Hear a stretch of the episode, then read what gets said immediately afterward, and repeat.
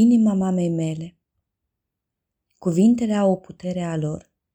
Există cuvinte care rănesc și cuvinte care vindecă. Și mai sunt și acele cuvinte care îți pot salva viața. Când eram mică, mama mea avea multe secrete. Pe unele mi le împărtășea, pe altele nu. Cum ar fi secretul numerelor tatuate pe brațul ei. Sau de ce nu avea frați, surori, verișori, mătuși sau unchi? Și de ce eu nu aveam bunici? Au fost înghițiți de un mare întuneric. Era tot ce îmi spunea. Odată, pe când aveam aproape 10 ani, am dat peste un alt secret al mamei. Nu l-aș fi găsit dacă n-ar fi alunecat dintr-o batistă de mătase pe care am scos-o din sertarul ei. Era o carte minusculă, în formă de inimă, mare cam cât un fluture. Coperta era dintr-o pânză mov pe care era brodată cu ață portocalie litera F. Paginile se deschideau ca niște aripi, iar în interior era ceva scris cu creionul. M-am chinuit să citesc cuvintele. Am reușit să disting doar câteva nume aici și colo. Ruth, Eva, Tania. Poate că mama îmi va spune acest secret, m-am gândit eu. Așa că m-am dus cu inima la ea. Mama a fost surprinsă să vadă cărticica aceea în palmele mele. S-a așezat la masa din bucătărie și m-a tras aproape. Dulcea mea, sorale, acesta este un cadou foarte prețios, mi-a spus ea, conturând cu degetul litera brodată, în timp ce ochii se umpleau de lacrimi. F vine de la Fania, numele meu. Cine a făcut-o? Am întrebat eu. Inima asta a fost făcută de niște femei foarte curajoase, care mi-au fost ca niște surori. Veneam din țări diferite, Polonia, Cehia, Slovacia, Franța, Belgia. Deși vorbeam limbi diferite, idiș, poloneză, franceză, germană, reușeam să ne înțelegem una pe cealaltă. Cele mai bune prietene ale mele erau Zlatca și Bronia, erau poloneze, la fel ca și mine. Bronia, cea mai mare dintre toate, avea grijă de noi ca o mamă. Mai erau și două franțuzoaice, Eva și Ellen. Mai erau și Hanca și Fela, Mina și Ruth. Eram 20 de prietene în total, iar unele aveau doar 15 ani. Toate fuseserăm smulse din casele noastre și duse într-un lagăr de concentrare care se numea Auschwitz. Mi-a spus mama cu un nod în gât. Ai fost într-un lagăr? Am spus eu, făcând ochii mari. Era în vreme de război. Armata nazistă a Germaniei invadase multe țări din Europa.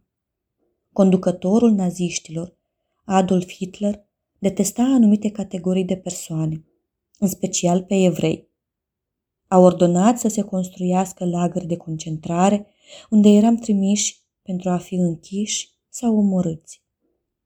Nu făcuserăm nimic rău. Ne aflam la Auschwitz doar pentru că eram evrei. Mama n-a mai spus nimic o vreme, iar eu am înghiat-o pe mână. Apoi a suspinat și a continuat. Tatuajul de pe brațul meu, 74207, de acolo îl am, din lagăr. Am devenit numere, nu mai eram ființe umane. Dormeam îmbrăcate în uniforme, niște rochii cu dungi gri și albastre. În fiecare zi, paznicii urlau la noi să ne trezim cu noaptea în cap.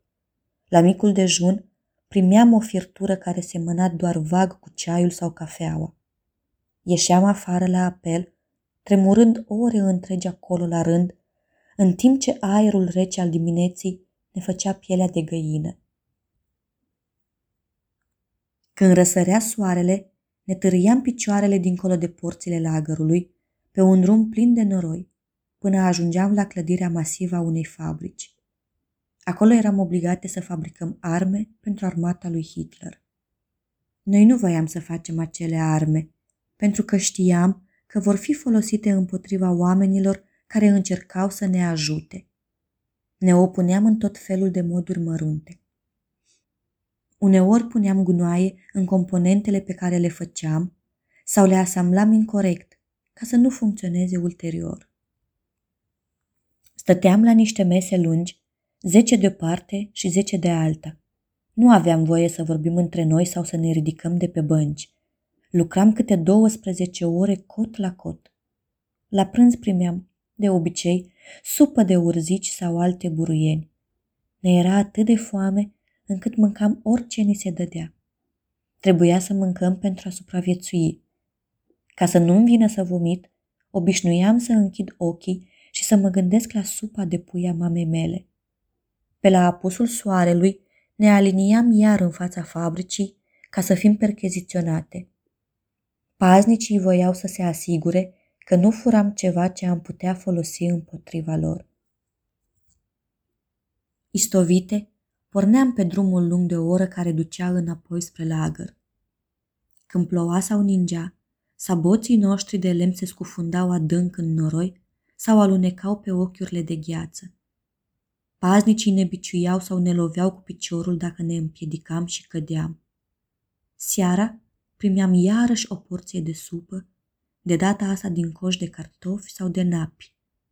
Ne primeam și rația zilnică de pâine, de obicei veche sau cu dâră verzi de mucegai. Noaptea ne ghemuiam în paturile din scânduri de lemn ridicate pe trei niveluri.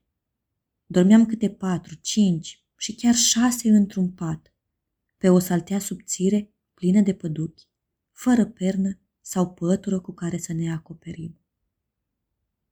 Mă gândeam mereu la familia mea, la fratele meu mai mare, Leib, sau la sora mea mai mică, Mușca, și la dragii mei părinți. Mă rugam să-i mai văd odată. Le căutam fețele în fiecare zi în mulțime, printre ceilalți prizonieri, dar nu i-am găsit niciodată. Mi-era foarte dor de ei. Și acum îmi este. În timp, am învățat să mă alin cu cele mai mărunte lucruri. Era o zi bună dacă mă încălzeau razele soarelui și nu mai era frig când mărșăluiam spre locul de muncă. Mă consideram norocoasă că lucram într-o fabrică. Înăuntru, nu eram expuse la frigul cumplit al iernii sau la arșița dogorătoare a verii.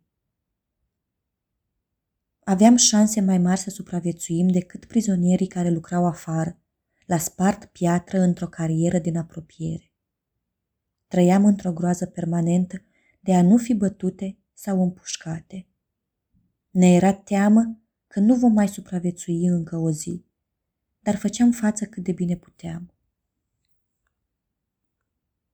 Pentru că ne era mereu foame, subiectul nostru preferat de discuție era mâncarea.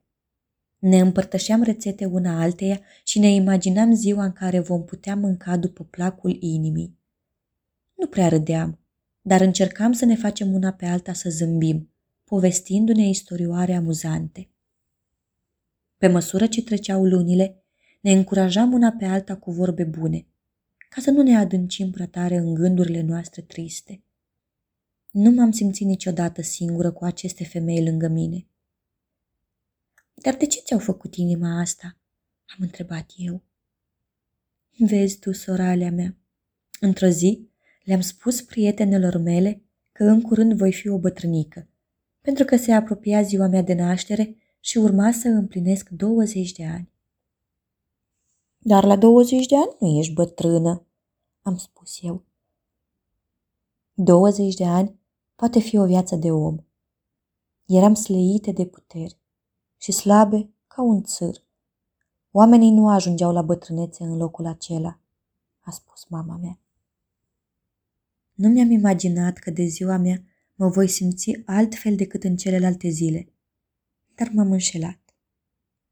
În dimineața zilei de 12 decembrie, m-am așezat la masa mea de lucru și am observat că ceva era dat din mână în mână, de la o lucrătoare la alta, până când a ajuns la mine.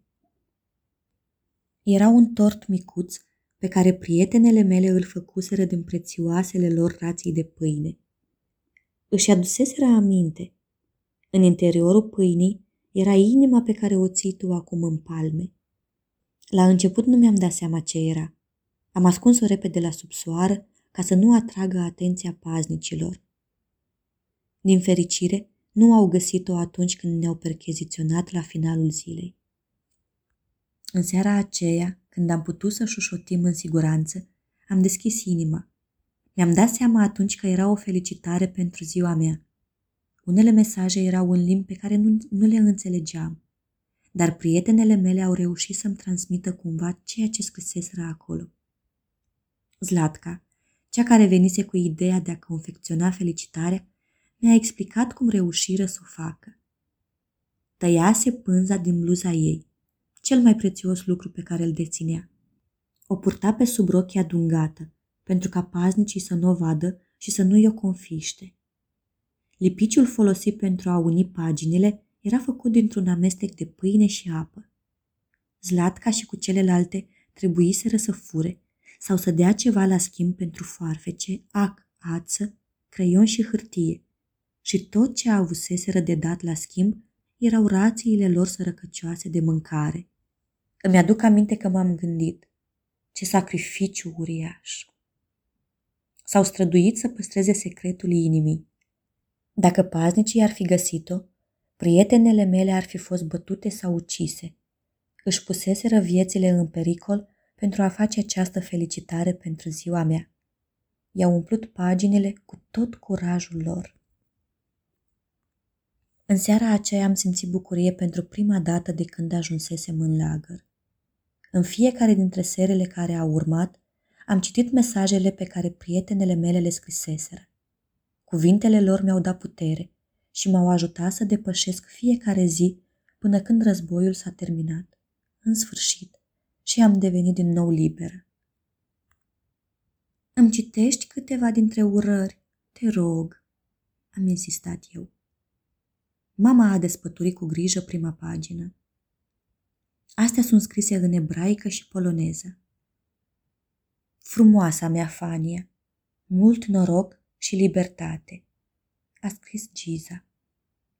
Fie ca viața ta să fie lungă și dulce, a scris Mazal.